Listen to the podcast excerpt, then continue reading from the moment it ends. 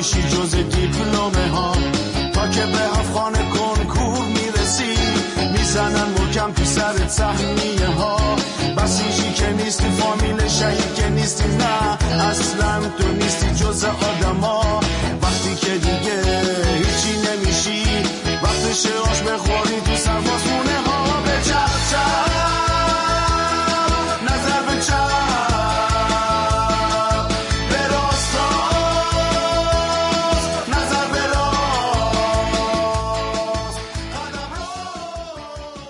گیک شماره 43 سرباز بدبخت مجبور وطن. اوایل شهریور 1392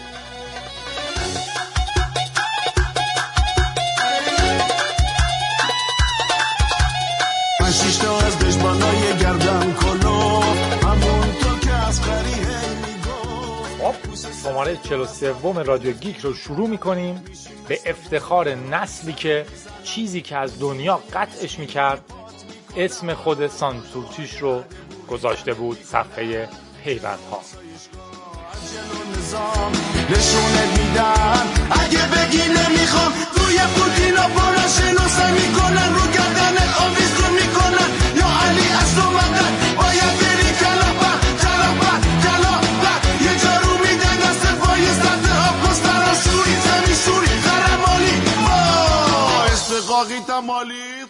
به شماره 42 رادیو گیک که یک ایستگاه رادیویی نیست و یک حرکتگاه رادیویی خوش اومدین.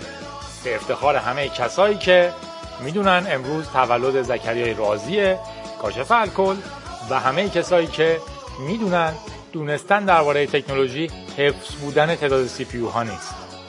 دونستن درباره تکنولوژی درک کردن رابطه تکنولوژی و انسانه. رادیو گیک با شما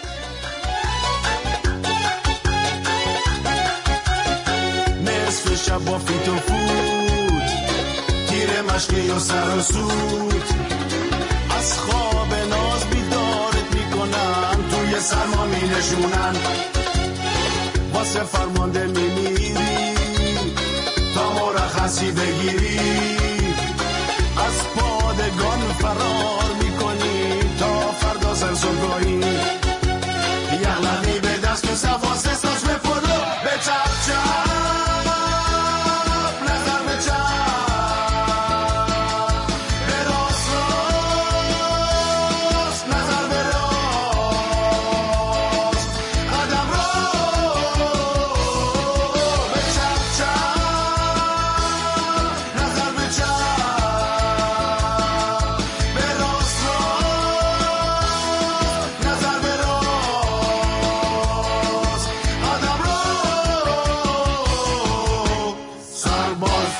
در بخش اخبار محکومیت نسل سه رو داریم که واقعا اصلا دیگه یک ژانری بود.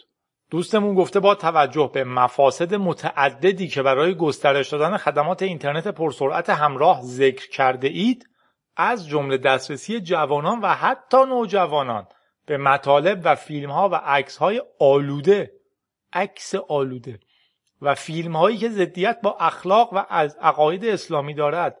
و با عنایت به اینکه مجوزهای قانونی گرفته نشده چه جوری ممکنه یه اپراتور تریجیشو لانچ کنه مجوز قانونی نداشته باشه؟ و مخالفت با قوانین جمهوری اسلامی جایز نیست.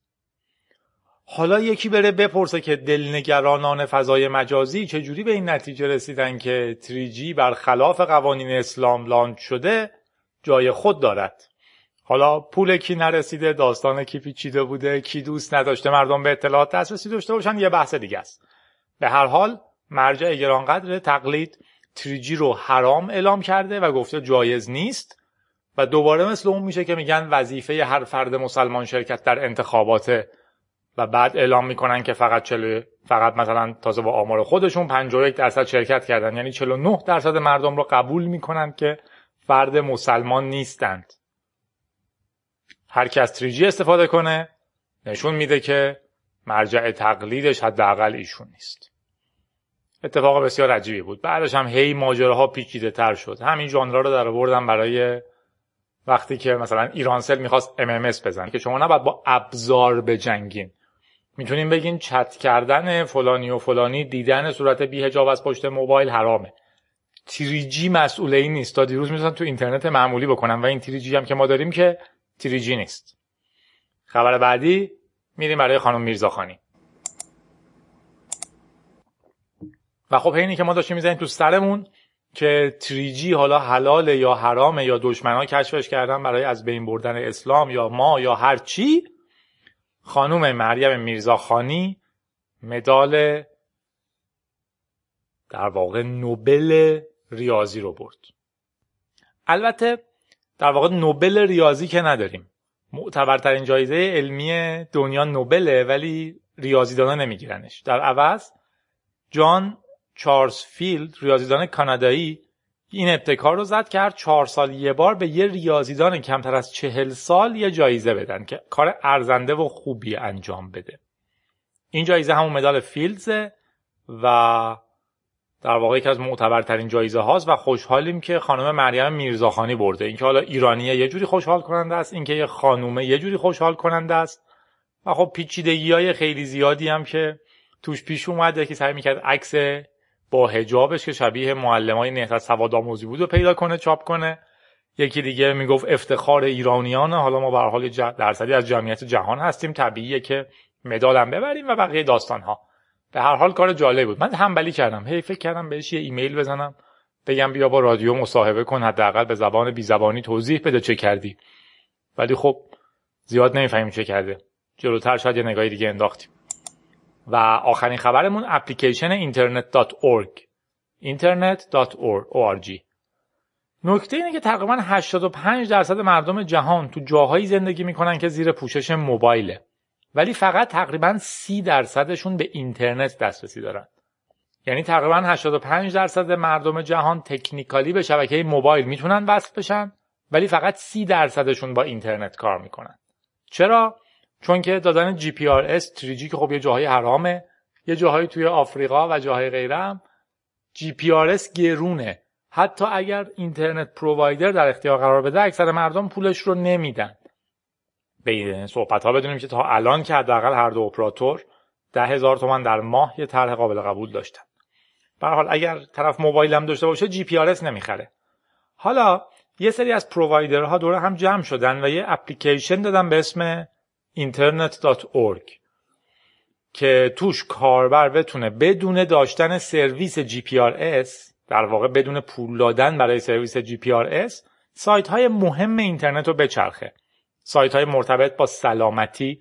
اگه من یه سوال پزشکی دارم و مثلا توی اوگاندا هستم و موبایل دارم اما جی پی نخریدم بتونم چک کنم سیمتومامو و بگم مریضیم چیه. و در عین حال سایت هایی مثل شغلیابی بتونم دنبال شغل بگردم. اگه الان شغل ندارم هنوز که پول بدم عضو اینترنت هم بشم به قول سینا. یا اطلاعات محلی 118 110 با اینا بتونن تماس بگیرن. به شکل اپلیکیشنی.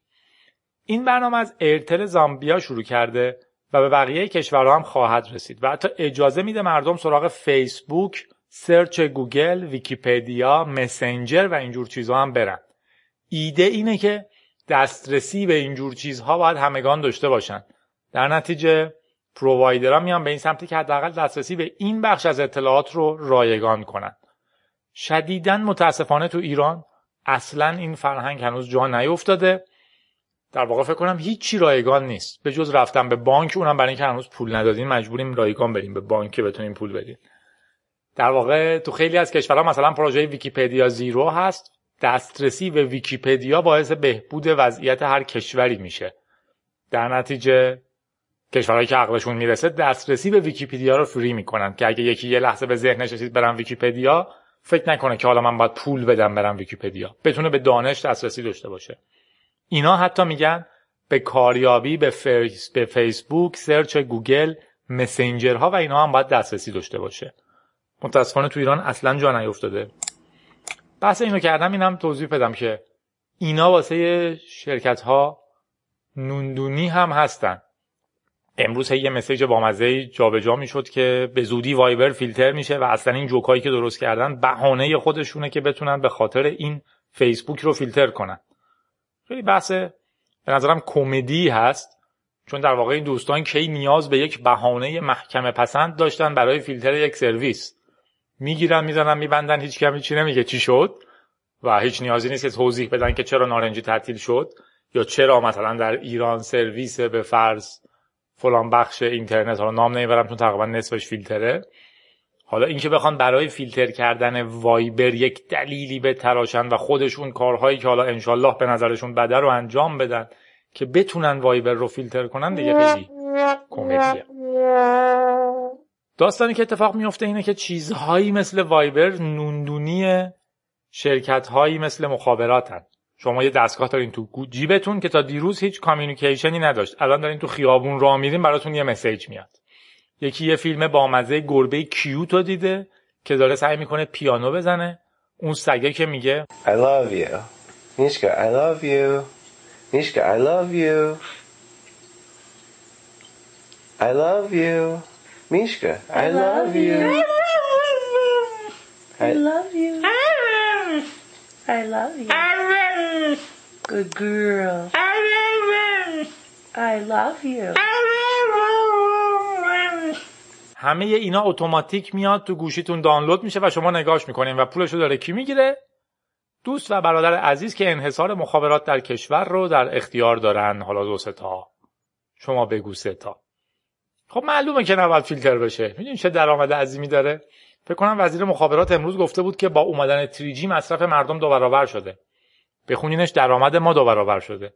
در نتیجه مطمئن باشین که کشمکش خیلی زیادی است که اینو فیلتر بکنیم یا نه ولی اینکه فیلتر نکنیم دلایل بسیار جذابی داره. کی تا دیروز این همه ویدیو رو کلیپ رو دانلود می‌کرد و سریع آپلود می‌کرد تو اون یکی گروه؟ و در این حال بین این مسنجرهای متنوع وایبر فکر کنم داغون ترینشونه از این نظر که هر دفعه که شما ویدیو رو دانلود می‌کنین میفرستین به یه گروه دیگه یا به دوست دیگه دانلود می‌کنه و دوباره آپلود می‌کنه. مسنجرهایی مثل فکر کنم لاین حالا مطمئن نیستم در واقع فقط می‌دونه که این ویدیو این ویدیو رو واسه اون گروه هم بفرستم. هر دفعه آپلود دانلود رو کامل انجام نمیده برای تک تک آدما. در نتیجه وایبر خیلی جذابه. برای دوستان. میریم در اعماق.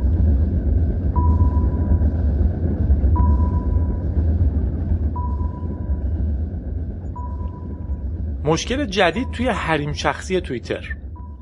توی یه بروز رسانی خیلی عجیب که معلوم نیست قرار آزمایشی و موفق موقت باشه یا دائمی fav های شما یا همون favorite هاتون که ستاره رو فشار میدین تو timeline دنبال کننده های شما نمایش داده میشه. درست انگار رو توییت کرده باشین. نمی‌دونم دیدین یا نه این سایت های پرن همیشه سری دکمه دارن که send to توییتر لایک با فیسبوک خب کی اینا رو فشار میده؟ هیچ کی چرا فشار نمیده؟ چون هیچکی دوست نداره که دوستاش ببینن که من چی دوست دارم. ولی گویا دوی توییتر انقدر دنبال نمایش آگهی و درآمدهاشه که دنبال افزایش توییت های کاربر هاست. و چون خیلی هامون به جای اینکه ریتوییت کنیم فقط fav می‌کنیم fav ها رو هم داره به ما نشون میده. در نتیجه اگه به چیزی رسیدین که احساس می‌کردین خوبه fav ش کنین حداقل به این فکر کنین که بقیه هم fav شما رو خواهند دید. او مریم میرزاخانی این مدال رو به خاطر کارش روی دینامیک و هندسه سطوح ریمانی و فضاهای پیمانه‌ایشون که مربوط به هندسه مختلط میشه برنده شده. مسئله سه جسم مثلا برهم کنش خورشید و ماه و زمین حل دقیق ریاضی نداره مریم میرزاخانی نشون داد در سیستم های دینامیکی که نوع تحولشون به نحویه که شکلشون رو میچرخونن و کش میان مسیرهای سیستم بل اجبار مقیدن که از قوانین جبری پیروی کنند. خلاصه اینکه مسئله سه جسم به یک سرانجام خوب رسید. اینو مشکلی بود که گفتم شاید بعدا درباره مریم میرزاخانی حرف بزنیم من نمیم مطلبش چی شده. در واقع سایت sitpor.org s i t p o r.org سایت بسیار خوبی اگه می‌خواین درباره اخبار تکنولوژی نه به معنای دیجیات و نارنجی و اینجور چیزها به معنی علم تکنولوژی رو خوب نگفتم علم اطلاعات کسب کنیم مطالب طولانی و حرفه‌ای بسیار بسیار سایت خوبیه به فارسی. S i t p o r sitpor.org از اونجا من برداشته بودم مطلب رو ولی گم شده بود copy paste اشتباه شده بود اینجا. جمع می‌کنم. یک به روزرسانی عجیب توییتر رو داشتیم که fav ای شما رو به user ها نشون می‌دادن دیگه نمی‌تونین فقط با fav bookmark کنین. از یک پزشک برداشته بودم. و دو دلایلی که خانوم فیلان جایزه رو برده که برای ما بسیار پیچیده بود. در اعماق بعدی چک و مات سری. چک میت ما میگیم چک و مات. کیش و مات. کیش و مات سری instantcheckmate.com پولش من شما از ایران به راحتی نمی‌تونیم بدیم. 22 دلار اشتراک یک ماهشه. ولی یه کار عجیب کرده.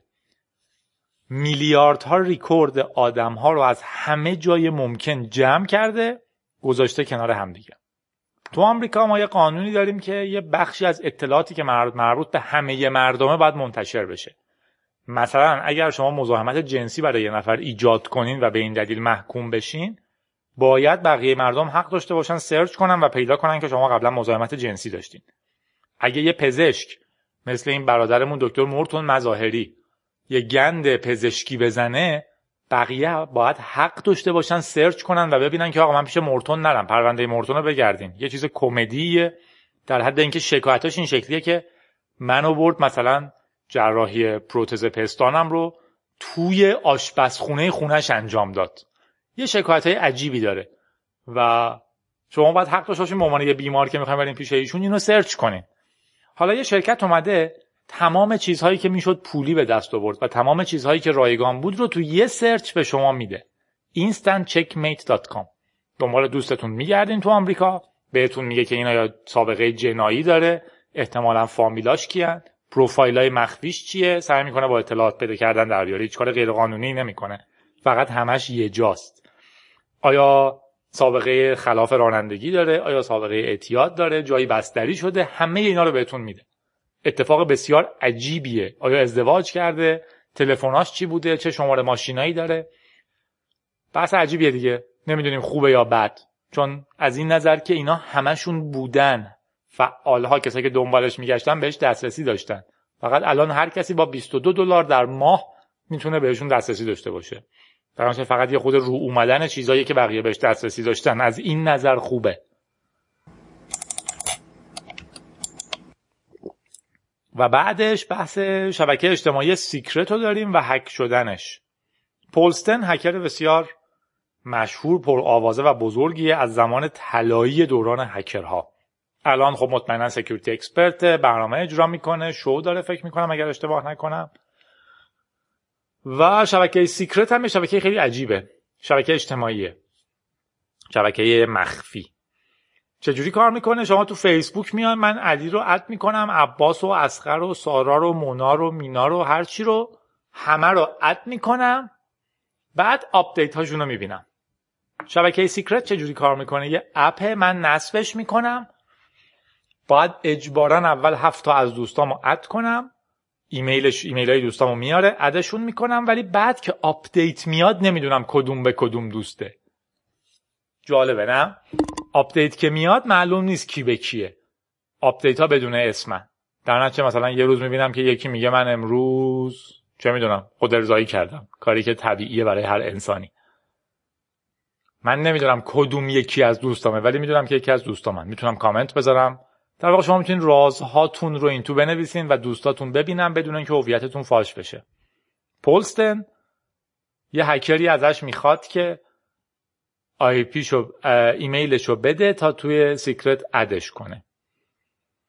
تو Secret add ش می‌کنه و شروع می‌کنه رازهای زندگیشو گفتن. پولستن بسیار تعجب می‌کنه به عنوان یه هکر خیلی بزرگ. براش عجیب بوده که چجوری یارو فقط با اپلیکیشن تونسته این کارو بکنه و بفهمه کدوم رازا مال پولستنه. خیلی ساده است. Secret شما رو مجبور می‌کنه هفت نفر رو add کنین. کافیه 6 تا ایمیل الکی درست کنین که مال خودتون باشه. اون 6 تا به علاوه رو add کنین. در نتیجه همه message از خودتونه. هرچی از خودتون نبود از پولستنه. بزرگترین باگ امنیتی شبکه Secret. دارن سعی می‌کنن جلوشو بگیرن با این روش که IP رو چک کنن ID ها رو چک کنن بدونن ایمیل ها مستقلن یک نتونین هفت نفر رو add کنین. که اکتیویتی خاصی نداشتن و اینجور چیزها. ولی اتفاق بسیار جالبه و به شما نشون میده که هک می‌تونه چقدر ساده باشه و چقدر کارا و چقدر سیستم هایی که این همه تمرکز امنیتی روشون بوده می‌تونه ناامن باشه. و این هفته تو دوتا خبر آخر در اعماقمون دوتا باگ داریم. آماده باشین باگ ها وارد میشن.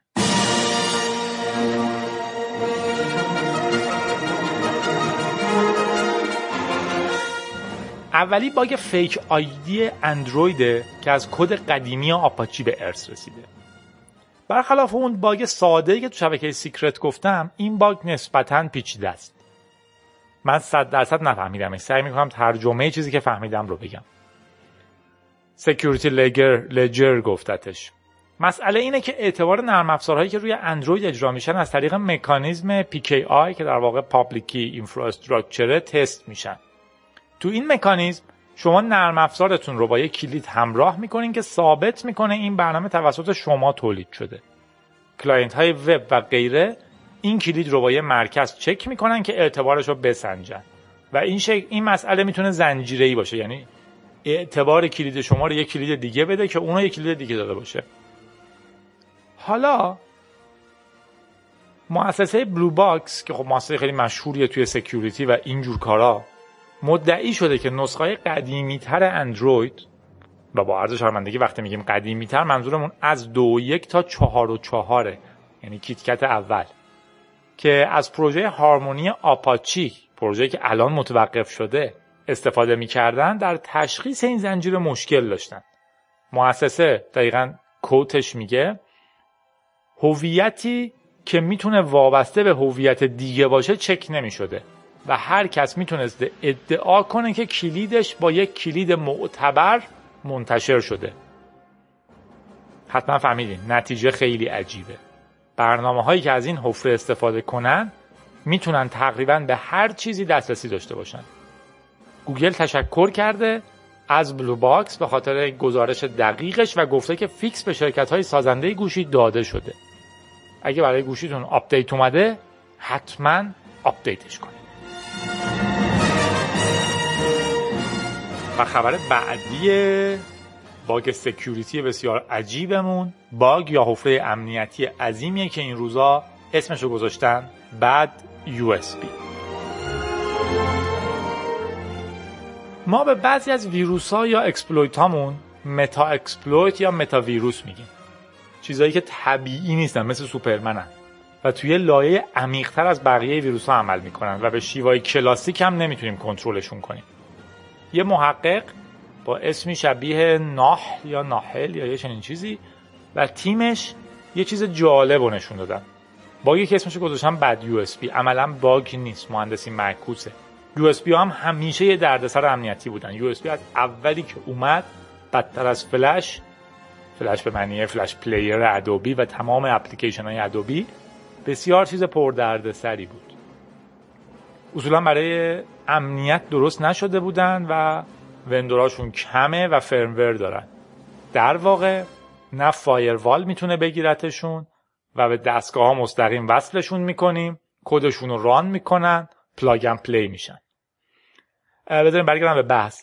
این تیم اومده یه USB رو بررسی کرده و بعد مهندسی معکوس کرده و یه firmware داده. تلفظ این firmware ه بهش این firmware ه firmware یا هر چیز دیگه چون زیاد شنیدم اطرافم اینو میگم اومده مهندسی معکوس کرده firmware USB رو reprogram ش کرده دستگاه USB رو.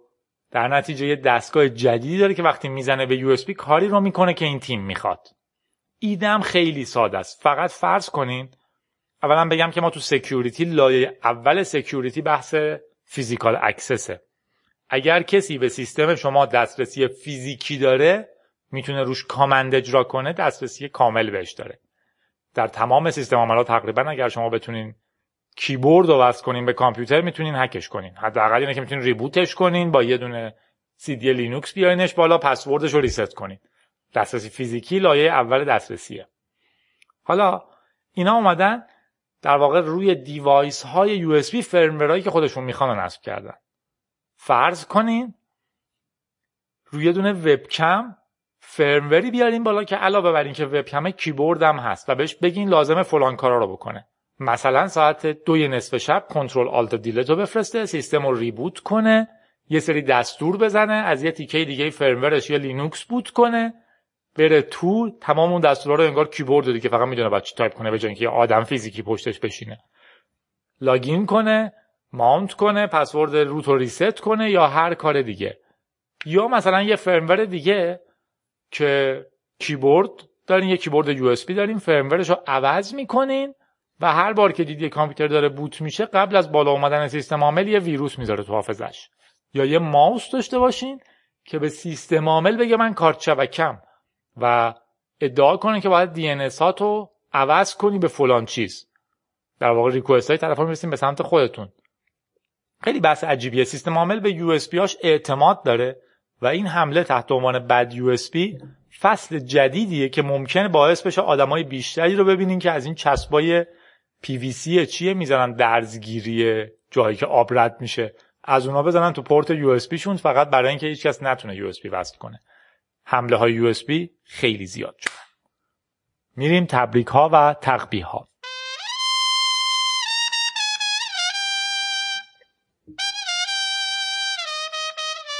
تقبیح برای فرگوسن و آمریکا و پلیسش.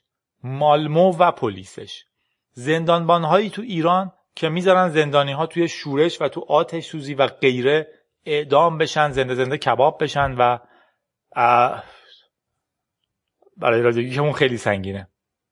برمیگردیم به سطح تحمل غم رادیوی خودمان تقبیهی داریم از به اصطلاح خبرگزاری فارس که نوشت داعش خبیس دخترهای کلاس پنجم به بعد رو مجبور کرده هجاب داشته باشن و فرداش خبر رو ورداشت. توضیح بیشتر نمی‌خواد. منزجریم از جنگی که ادامه داشت و الان مدعی آتش بس هستن اما اشغال هنوز ادامه داره. آتش بس با کسی که کشور شما رو اشغال کرده پیروزی نیست. جنگم پیروزی نیست. ولی فکر نکنین اونجا مشکلشون حل شده. نفرت داریم از سانسورچی. تبریک داریم به مخابراتچی هایی که نسل سه توشون راه میفته و کاربرانی که قرار ازش استفاده کنن. امیدوارم قیمتاش معقول باشه. راستی گفتم قیمت معقول. اینو گوش بدین که یه آدم باحالی زنگ زده به همراه اول. به نام خدا. با سلام. به سامانه اطلاع رسانی همراه آمدید.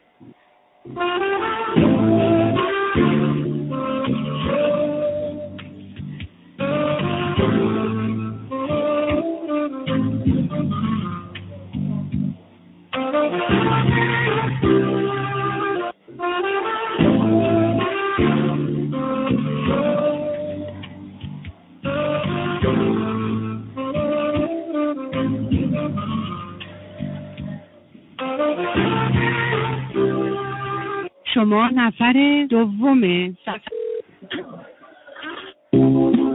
به کارشناس 2032 متصل می شوید سلام. سلام. خیر خوشحالی هستم بفرمایید. ببخشید آقا می‌خواستم بدونم الان شما برای پوشش تریجیتون اگه ما بخوایم استفاده بکنیم نیازی هست اون سیم کارت که همون یعنی تو اولین دوره کم روش سیم کارت داد نیاز هست اون سیم کارت عوض بشن یا نه؟ یه سر تعرفه بلا کلاس پایه با سرعت 128 کیلو کیلو بایت. و یه تعرفه بلا کلاس حرفه‌ای با سرعت یک بیگ بله اینو می‌دونم که 120 بس 128 کیلو بیت و اینا رو می‌دونم من. ولی اینو می‌خوام بگم که مثلا همین اینترنتش مثلا ایرانسل خیلی داره ارزون تر میده ارزون تر یعنی چی؟ یعنی مثلا تعرف های ایرانسل مثلا شما اگه بسته یک ماهه مثلا با ساعت یه مگابیتتون اگه یک ماهه یک و نیم گیگش 20 هزار تومنه همین ایرانسل داره ارزون تر میده. حالا با, با یک ماهه یک باهه ده هزار داری حجمش یک گیگابایت سرعت 128 ده هزار داره بله. نه خب من میگم میگم هر بسته که شما داشتین من نشستم مقایسه کردم با هم سایت شما رو باز کردم هم سایت ایران سایت. بسته های اونا نسبت به بسته های شما خیلی ارزون تره میگم اصلا امروت خیلی ولی سرعتش ما بیشتر از ایران سه نه نه ایرانسل بیشتر بوده. من, من امتحان کردم. سرعت ایرانسل از شما بیشتر. کردی؟ بله، باشه. من- حالا چند- چند روز آینده خب روز آینده که تریجی فعال بشه. چه کنید ایران سه بهتره یا همراه اول. روز آینده تریجی فعال بشه. خب الان هم فعال هست تو چهار تا شهر فعاله. اهواز تریجی هر روز فعال بشه. چی- در حال بررسی. شاید چند روز آینده کلا فعال بشه. آها. بله خ- من اینو چون دیدم چون واقعا هم تو فضا تو اینترنت تو سایت های مختلف سایت های خیلی حرفه‌ای که دارن خبر می‌ذارن همین مردم واقعا اصلا ناراضی هن. میگن آقا همراه اول خیلی علی که گرونش کرده. حالا من نظرم که یعنی بگم منعکس کنم اینو که این الان اینطوریه دیگه جو سراسری فعال شد. دیگه به کی منعکس کنم؟ چی سوال شد؟ تریجی فعال شد. نه. نه مردم به فعال قیمت ها. اعتراض دارن. میگن خیلی گرونه. خب سرعت بالاست.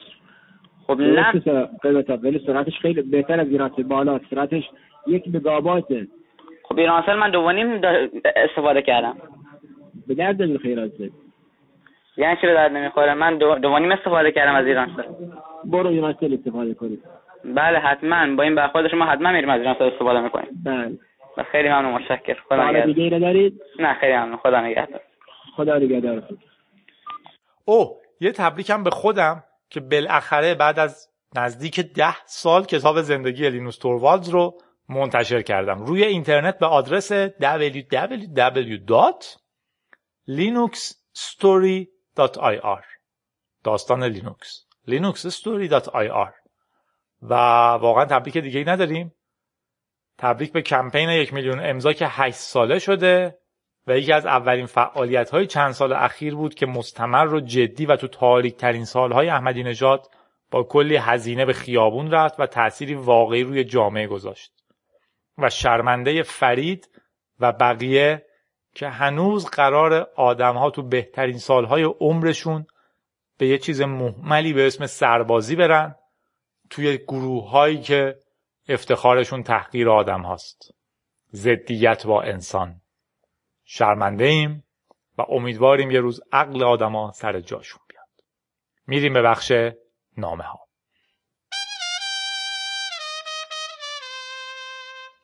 ناصر برامون نوشته که به شدت عصبانی شرمنده سعی می‌کنم در آینده رفتار بهتری داشته باشم ولی الان دلیل ناراحتی من ایرانسله من دو سال پیش یه account WiMAX از ایرانسل به همراه دو تا مودم خریدم. تاکید می‌کنم خریدم. بعد از مدتی تجدیدم تمدید نکنم. دلیلش مهم نیست. دوست نداشتم. یا آدم مستقلم دوست نداشتم تمدید کنم. تو ذهنم با خودم گفتم که اگه زمانی رفتم مسافرت یا نیاز بود تمدید می‌کنم. اما در عین ناباوری امشب بعد از تماس با 707 با این جملات روبرو شدم. چون تمدید نکردین از مودم هاتون سلب امتیاز شده. یا باید مودم جدید بخرین یا منتظر تماس همکارمون باشین. اگه آدم یه چیزی رو می‌خره مال خودشه.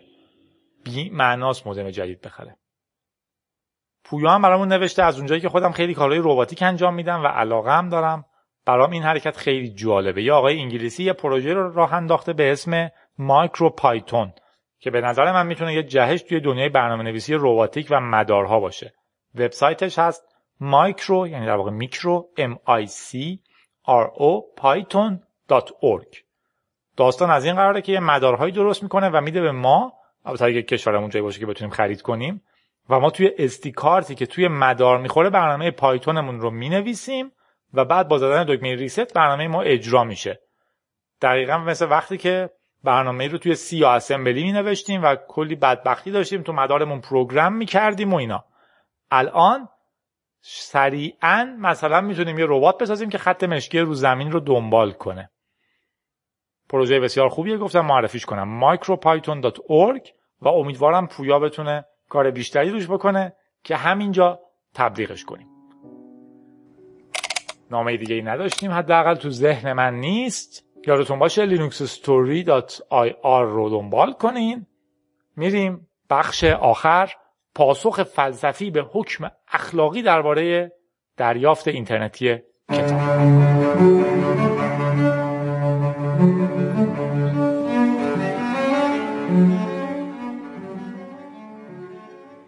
مقاله بخش آخر اسمش هست پاسخی فلسفی به حکم اخلاقی دریافت اینترنتی کتاب ها دانلود کتاب پاسخ فلسفیش چیه؟ سوتیتر دیدگاه نویسنده که آقای اندرو فورس هایمز هست رو توضیح میده. بگذارید کتاب ها را دانلود کنیم. ترجمه علی پیرحیاتی. اندرو فورز هایمز دانش آموخته دوره دکترای فلسفه دانشگاه وندربیلت آمریکاست. پژوهش های او عمدتا در حوزه فرا اخلاق اخلاق و فلسفه سیاسیه. در واقع نشون میده که حداقل استاد دانشگاه درستابیه و کارهای مختلفی کرده. توی مقالش اینو میگه. فیلسوفان مقاله می نویسند امروزه بیشتر این مقالات فنی و استدلالی هستند و طبعا عناوینی دارند مانند پاسخ به فلان و فلان یا نقد چه و چه کار من هم مانند دیگرانی که در حوزه فلسفه کار می کنند قاعدتا نیازمند مخاطبانی است که البته بیشتر آنها را هرگز نمی بینم. این داشتن مخاطب را مدیون اثر چاپی و کتابخانه های عمومی هستم. با استفاده از صنعت چاپ می توانم با ایده های دیگران در یک زمان یا مکان دیگر درگیر شوم و با بهرهگیری از کتابخانه ها دیگر به خاطر طبقه اجتماعی یا اقتصادی از موهبت گفتگو محروم نشوم. کتابخانه های عمومی منبعی فوقالعاده هستند اما مدتی پیش دریافتم که می توانم از یک امکان تکمیلی دیگر هم بهره ببرم. یعنی در اینترنت کتاب ها را به شکل غیر قانونی دانلود کنم. به این ترتیب دو سوال هنجاری پیش میآید که اغلب در کلاس های فلسفه اخلاق مطرح می کنم آیا کسی می تواند استدلالی به نفع کتابخانه های عمومی در معنای ساختمان فیزیکی ارائه دهد که در عین حال استدلالی به نفع دریافت اینترنتی کتاب نباشد؟ از سوی دیگر آیا کسی می تواند استدلالی علیه دریافت اینترنتی کتاب ارائه دهد که در عین حال استدلالی علیه کتابخانه نباشد؟ ادعای من آن است که پاسخ به هر دو سوال خیر خواهد بود. در واقع دوست فیلسوفمون داره میگه که هر وقت ما دفاع کنیم از کتابخانه های عمومی دفاع کردیم از دانلود کتاب از اینترنت به شکل غیر قانونی ادامه میدم. اجازه بدهید با بررسی اینکه کتابخانه های عمومی دقیقا چه هستند و تحلیل استدلال هایی که وجود آنها را توجیه می کند شروع کنیم کتابخانه های عمومی نهادهایی هستند که کتاب ها را خریداری می کنند و بعد به اعضا آزادانه امانت و اجاره می دهند. اگر نخستین بار بود که با این فرایند مواجه می شدیم به نظر ما خیلی عجیب می آمد. کتابخانه های کتاب دارای حق تکثیر را می خرند که محتوای آن جزی از اموال ناشر یا نویسنده است و بعد آن را تقریبا به رایگان در اختیار ما قرار می دهند. از این گذشته شخص امانتگیرنده طبق قانون استفاده منصفانه می تواند کل کتاب یا مقاله را فتوکپی بگیرد و آن را برای همیشه در کتابخانه شخصی خود داشته باشد. اخیرا به منظور پاسخگویی به نیازهای روزافزون کتابخانه ها وارد طرحهای امانات بین کتابخانه هم شدند. در این فرایند شخص می تواند یک کتاب را از طریق کتابخانه دیگری غیر از کتابخانه که عضوان است دریافت کند. استفاده از همین فرایند با استفاده از همین فرایند می توان فتوکپی مقالات و کتاب ها را از طریق کتابخانه های دیگر گرفت و برای خود نگهداری کرد. توجه داشته باشید در همه موارد بخشی از اموال دیگران و دارای حق تکثیر است. پس کتابخانه ها چطور چنین خدماتی را توجیه می کنند؟ استدلال اصلی مبتنی بر این ادعاست که هیچ کس نباید بر پایه ویژگی های اخلاقا نااصیل مثل نژاد، جنسیت، طبقه و سن از اطلاعات محروم شود. اما صرف نظر از این مسئله می توان پرسید که چرا افراد باید دسترسی عمومی به اطلاعات داشته باشند. پاسخها شاید متفاوت باشد. اما نکته مهم آن است که دسترسی آزاد به اطلاعات نقشی اساسی در هر جامعه پویا و رو به رشد دارد. مثلا داشتن شهروندان آگاه بهترین راه اگر نه تنها راه برای رسیدن به وضعیتی است که در آن مقامات و قانونگذاران مسئولیت پذیر و پاسخگو هستند. به همین دلیل است که استبداد اغلب نیازمند برنامه‌ای برای سرکوب اختلاف عقیده و تحریف اطلاعات است و دسترسی به کتابخانه های عمومی هر دو مورد را خونسا می کنند. به شرطی که تو کشور کتابم چاپ بشه.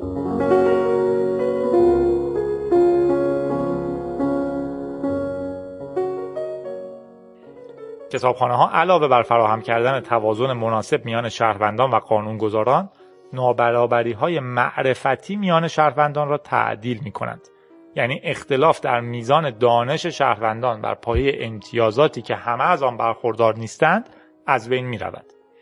یعنی یه آدم باسوادتر دانش بیشتری نداره در نتیجه مفیدتر باشه یا دسترسی بیشتری باشه برحال بدیهی است که دستیابی به اطلاعات از طریق مطالعه کتاب نیازمند وقت و هزینه است.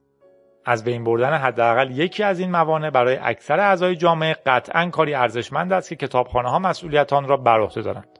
کتابخانه ها نمی‌گذارند به کسانی که امتیازات آموزشی خاصی ندارند از بالا نگاه کنیم. به قول فیلیپ پتیت فیلسوف ایرلندی کتابخانه ها باعث می شوند شهروندان مستقیما به چشم یکدیگر نگاه کنند. پس وقتی کتابخانه ها به ارتقای سطح آگاهی عموم شهروندان و از بین بردن نابرابری ها کمک می کنند ظاهرا دلایل خوبی برای تأسیس و گسترش آنها داریم. اما اینجا باید از خودمان بپرسیم که چرا کتابخانه ها از نظر رعایت حقوق مالکیت و خصوصا حقوق مالکیت فکری وضعیت خاصی دارند. حقوق مالکیت فکری با رعایت حق تکثیر حفظ می شود و تضاد همینجاست. کتابخانه ها دسترسی به اطلاعات را ارتقا می دهند حالان که حق تکثیر در صدد محدودسازی دسترسی به اطلاعات است. استدلال به نفع کتابخانه ها را به شکل خلاصه مرور کردیم. اما چه استدلالی به نفع حق تکثیر وجود دارد؟ مثلا در اصل اول قانون اساسی آمریکا آمده که کنگره می تواند به ترویج پیشرفت علم و هنرهای کاربردی از طریق تضمین حفظ حقوق معنوی آثار مکتوب و اختراعات برای نویسندگان و مخترعان بپردازد.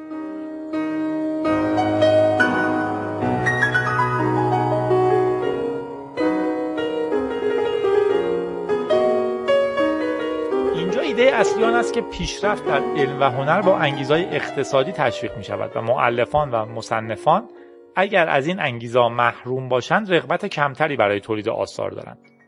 پس اگر کسی اثری را کپی کند یا بدزدد معلف در نتیجه ضرر اقتصادی متضرر شده و جامعه نیز به دلیل کاهش انگیزه نوآوری مورد آسیب قرار می‌گیرد. فعلا نمی‌خواهم ارزش این استدلال را مورد قضاوت قرار دهم. اگرچه معتقدم دو پیشفرض چالش پذیر در آن وجود دارد که با آن باز می‌کردم. اینجا می‌خواهم بر این نکته تاکید کنم. و آن اینکه اگر کسی موافق تأسیس کتابخانه باشد باید به چنین گزاره معتقد باشد هزینه تحمیل کردن پرداخت بهای دسترسی به اطلاعات برای هر عضو جامعه یعنی پیامد بدیهی حق تکثیر بسیار بیشتر از منافعی است که جامعه با ارائه اطلاعات رایگان از آن برخوردار می شود. اما چطور این گزاره استدلالی محکم به نفع دریافت اینترنتی کتاب ها نیست؟ این دیگر من نفهمیدم اینجا می‌خواهم بر این نکته تاکید کنم و آن اینکه اگر کسی موافق تاسیس کتابخانه باشد باید به چنین گزاره معتقد باشد. هزینه تحمیل کردن پرداخت بهای دسترسی به اطلاعات برای هر عضو جامعه بسیار بیشتر از منافعی است که جامعه با ارائه اطلاعات رایگان از آن برخوردار می شود به نظرم برعکس باید باشه. در واقع کسی که می‌خواد مخالفت کنه با کتابخونه باید بگه که هزینه تحمیل کردن پرداخت بهای دسترسی به اطلاعات خیلی بهتر از داشتن یک کتابخونه است.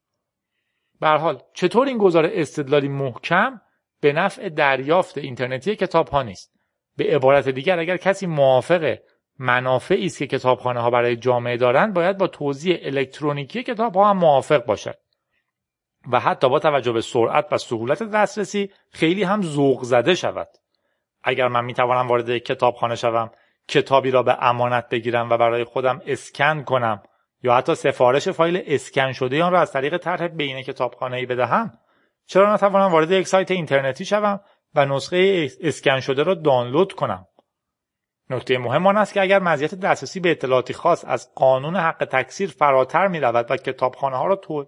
توجیه می کند به نظر می رسد امتیاز دسترسی به همان اطلاعات بر حق تکثیر فائق آید.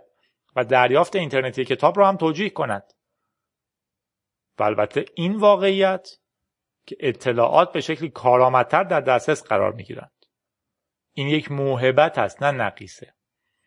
حالا اجازه بدهید با بررسی استدلال ها از نگاهی دیگر ببینیم رابطه بین استفاده از کتابخانه ها و دریافت اینترنتی کتاب چگونه است. آیا می توان استدلالی علیه دریافت اینترنتی کتاب ارائه داد که وجود کتابخانه ها را با تردید مواجه نکند؟ صرف نظر از برخی موارد استثنا مثلا نیاز یا ضرورت غیر متعارف دزدیدن اموال دیگری به لحاظ اخلاقی نارواست. یعنی من با گرفتن آنچه متعلق به شماست به شما آسیب می‌زنم. مثلا اگر یک گلابی داشته باشید و من بیایم گلابی شما را بگیرم شما را از منفعتی که حقتان بوده محروم کردم و شما دیگر نمی‌توانید از خوردن گلابی خوشحال شوید.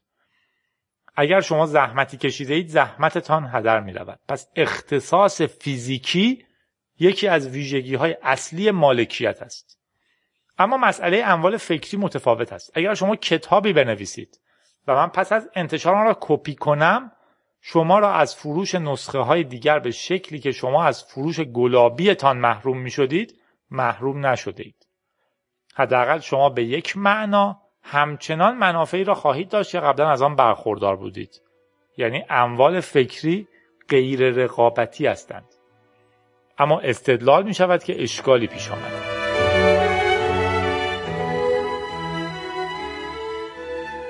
اگر شما کتابی بنویسید باید حق انتفاع از آن را داشته باشید پس حق تکثیر به جای اختصاص فیزیکی وارد کار می شود و به لحاظ قانونی یک سری حقوق اختصاصی ارائه می دهد. محروم کردن دیگران از استفاده غیر مجاز از محصول. و به این ترتیب نوعی اختصاص حقوقی به دست می آورید. اینجا با این استدلال مواجهیم که نویسنده خودش نمی‌تواند از حق تعلیفش به خوبی پاسداری کند. بنابراین تولید کلی آثار را به دلیل کاهش انگیزه ها کاهش خواهد داد. چنین استدلالی مبتنی بر دو ادعاست اولا آنها که اثر را کپی می کنند یا می دزدند اگر نمی توانستند چنین کنند پولش را می پرداختند و ثانیا نویسندگان انگیزه های درونی ندارند پس آیا درست است که بگوییم اگر من کتابی را بدزدم نویسنده را با محروم کردن از یک منفعت متضرر کردم ادعای اول باید پیشفرض این باشد که اگر من نمی توانستم کتاب را بدزدم آن را می خریدم. فقط با این شرایط می توان فرض کرد که دزدیدن کتاب باعث ضرر مالی نویسنده شده. مثلا من می‌خوام ترجمه جدیدی از برخی آثار افلاتون داشته باشم. اما این 75 دلار هزینه خواهد داشت. پس مجبورم با ترجمه قدیمی سر کنم. اما اگر بتوانم ترجمه جدید را بدزدم بدان معنی نیست که در غیر این صورت آن را میخریدم در واقع بیشتر افراد به دلیل اینکه قدرت خرید ندارند به سرقت دست می‌زنند پس نمی‌توانیم فرض کنیم که نسبتی در واقع تصور اشتباه هم بوده که بیشتر افراد فقط چون قدرت خرید ندارن میدزدند پس نمی‌توانیم فرض کنیم که نسبتی یک به یک میان کتابهایی که دزدیده می‌شوند و کتابهایی که خریده نمی‌شوند وجود دارد و به این ترتیب نمی‌توان فرض کرد که سرقت نویسنده را از منفعتی محروم می کند که در صورت عدم سرقت از آن برخوردار بود. ادعای دوم از جاذبه شهودی بیشتری برخوردار است. ظاهرا به نظر می رسد که انگیزه های اقتصادی بیشتر با تولید بیشتر آثار جدید ارتباط مستقیمی دارد. اما انگلستان اولین کشوری بود که قوانین حق تکثیر را در اوایل قرن 18 تصویب کرد و آثار فراوانی پیش از این منتشر شده بودند. با توجه به این مسئله می توان میان آثاری که اگر حق تعلیف نبود نوشته نمی‌شد و آثاری که صرف نظر از حق تعلیف هم وجود دارند تمایز, تمایز قائل شد و به هر حال قطعا انگیزهای دیگری هم وجود دارند که در سطحی بالاتر از حق تعلیف قرار می گیرند مثلا شهرت، بشردوستی، اعتبار علمی و غیره. اگر این هم قانع کننده نیست می توان استدلال ظریفتری ارائه داد و فقط بر کتابهایی متمرکز شد که صرف نظر از حق تعلیف تولید می شوند. شاید برخی تصور کنند که کتاب های اندکی این شرایط را دارند اما تقریبا تمام کتاب های دانشگاهی چنین هستند به جز بعضی کتاب های درسی. این مسئله مستقیما با استدلالی که به نفع کتابخانه مطرح کردیم مرتبط است. و آن اینکه توجیه اصلی تأسیس کتابخانه و توزیع الکترونی کتاب ها منافع آموزشی است که به جوامع ارائه می‌دهند اشاره می‌کنه به اینی که خیلی از کتاب های دانشگاهی آن داره میگه به نظر بدیهی می‌رسد که کتاب های دانشگاهی که هدفشان آموزش است این نیاز را بیش از کتاب هایی که در وهله اول در پی حق تعلیف هستند مثلا ادبیات عامه هستند برآورده می کنند.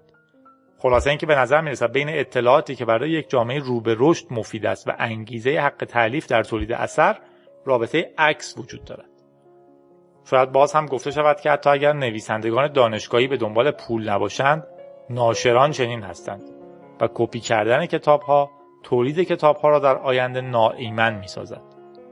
اما اگر چنین استدلالی صحیح باشد آنگاه استدلالی علیه کتابخانه ها هم خواهد بود و به خصوص آنها که همه کتاب ها را نمی‌خرند و از طرح بین کتابخانه استفاده می کنند بیشتر در معرض این انتقاد هستند. اگر آپلود کردن یک کتاب به دلیل تعداد نامحدود دانلود های بعد از آن که ممکن است انتشار کتاب را در آینده تهدید کند به لحاظ اخلاقی نارواست پس نهادی که هر کس می تواند به آن وارد شود و همین کار را انجام دهد نیز نباید وجود داشته باشد. به تعبیر دیگر چطور کتابخانه ای که یک نسخه کتاب را می‌خرد و بعد آن را در میان افراد مختلف توضیح می کند با کسی که یک نسخه کتاب را می‌خرد و آن را اینترنتی توضیح می کند متفاوت است. استدلالی که در این مقاله مطرح شد حق تکثیر را به کلی رد نمی کند بلکه نشان می دهد که نحوه نگاه ما به حق تکثیر دچار تناقض است. نتیجه کلی استدلال چنین است. دریافت اینترنتی کتاب به لحاظ اخلاقی ناروا نیست و اگر ناروا باشد آنگاه تأسیس یا استفاده از کتابخانه هم اخلاقا ناروا خواهد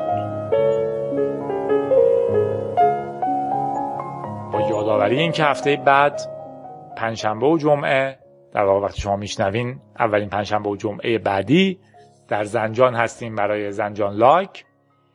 سراغ موسیقی آخر میریم. به پیشنهاد رضا ایکس سرباز اجباری وطن آهنگ نیروانا رو Smells Like Teen Spirit. با امید روزی که کسی شغلش کشتن کسی دیگه نباشه و کسی که شغلش کشتن کسی دیگه است فکر نکنه باید همه مردم رو مجبور کنه به کشتن همدیگه سربازی اجباری بسیار اشتباه و غیر اخلاقی تا شماره بعدی شاد باشین بخندین که بهترین چیز ما در دنیاست. خوش باشین.